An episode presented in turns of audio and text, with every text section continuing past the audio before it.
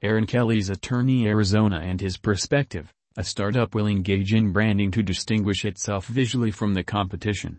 Everything from creating logos to creating business clothing is involved.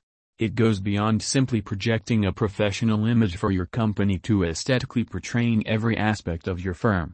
When you brand your startup, you must clearly define the following four factors. 1.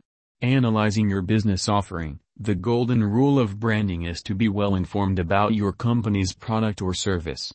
To do this, you must create a special name and image that correspond to your offering. Without its clever design and brand colors, do you think Amazon would still be the same company it is today? The goal of branding is to make a big and distinctive presence so that people will remember them. 2. Recognize your target market. Be sure to keep your target market in mind before selecting the brand components for your startup.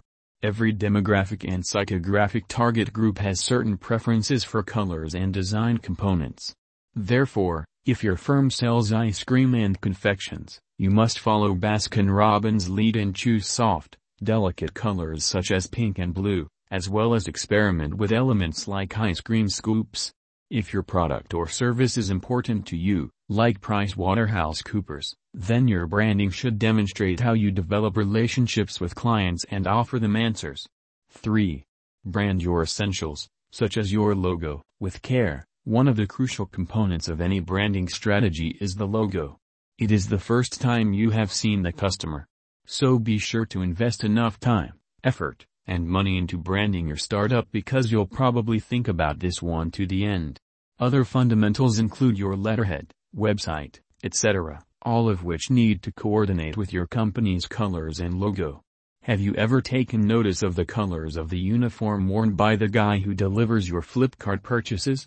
His attire matches the Flipkart logo's hue exactly. That is precious branding for your fundamentals. All visibility verticals share a single uniform appearance. Pay attention to the logistics person next time. 4. Once specific, start branding in the most basic places and increase your presence. Without promotion, what use is branding? Showcase your startup to the world if you are satisfied with how you have branded it. Spending excessively is unnecessary unless you possess a budget like Housing.com, which just went on a marketing binge to demonstrate that things are looking up.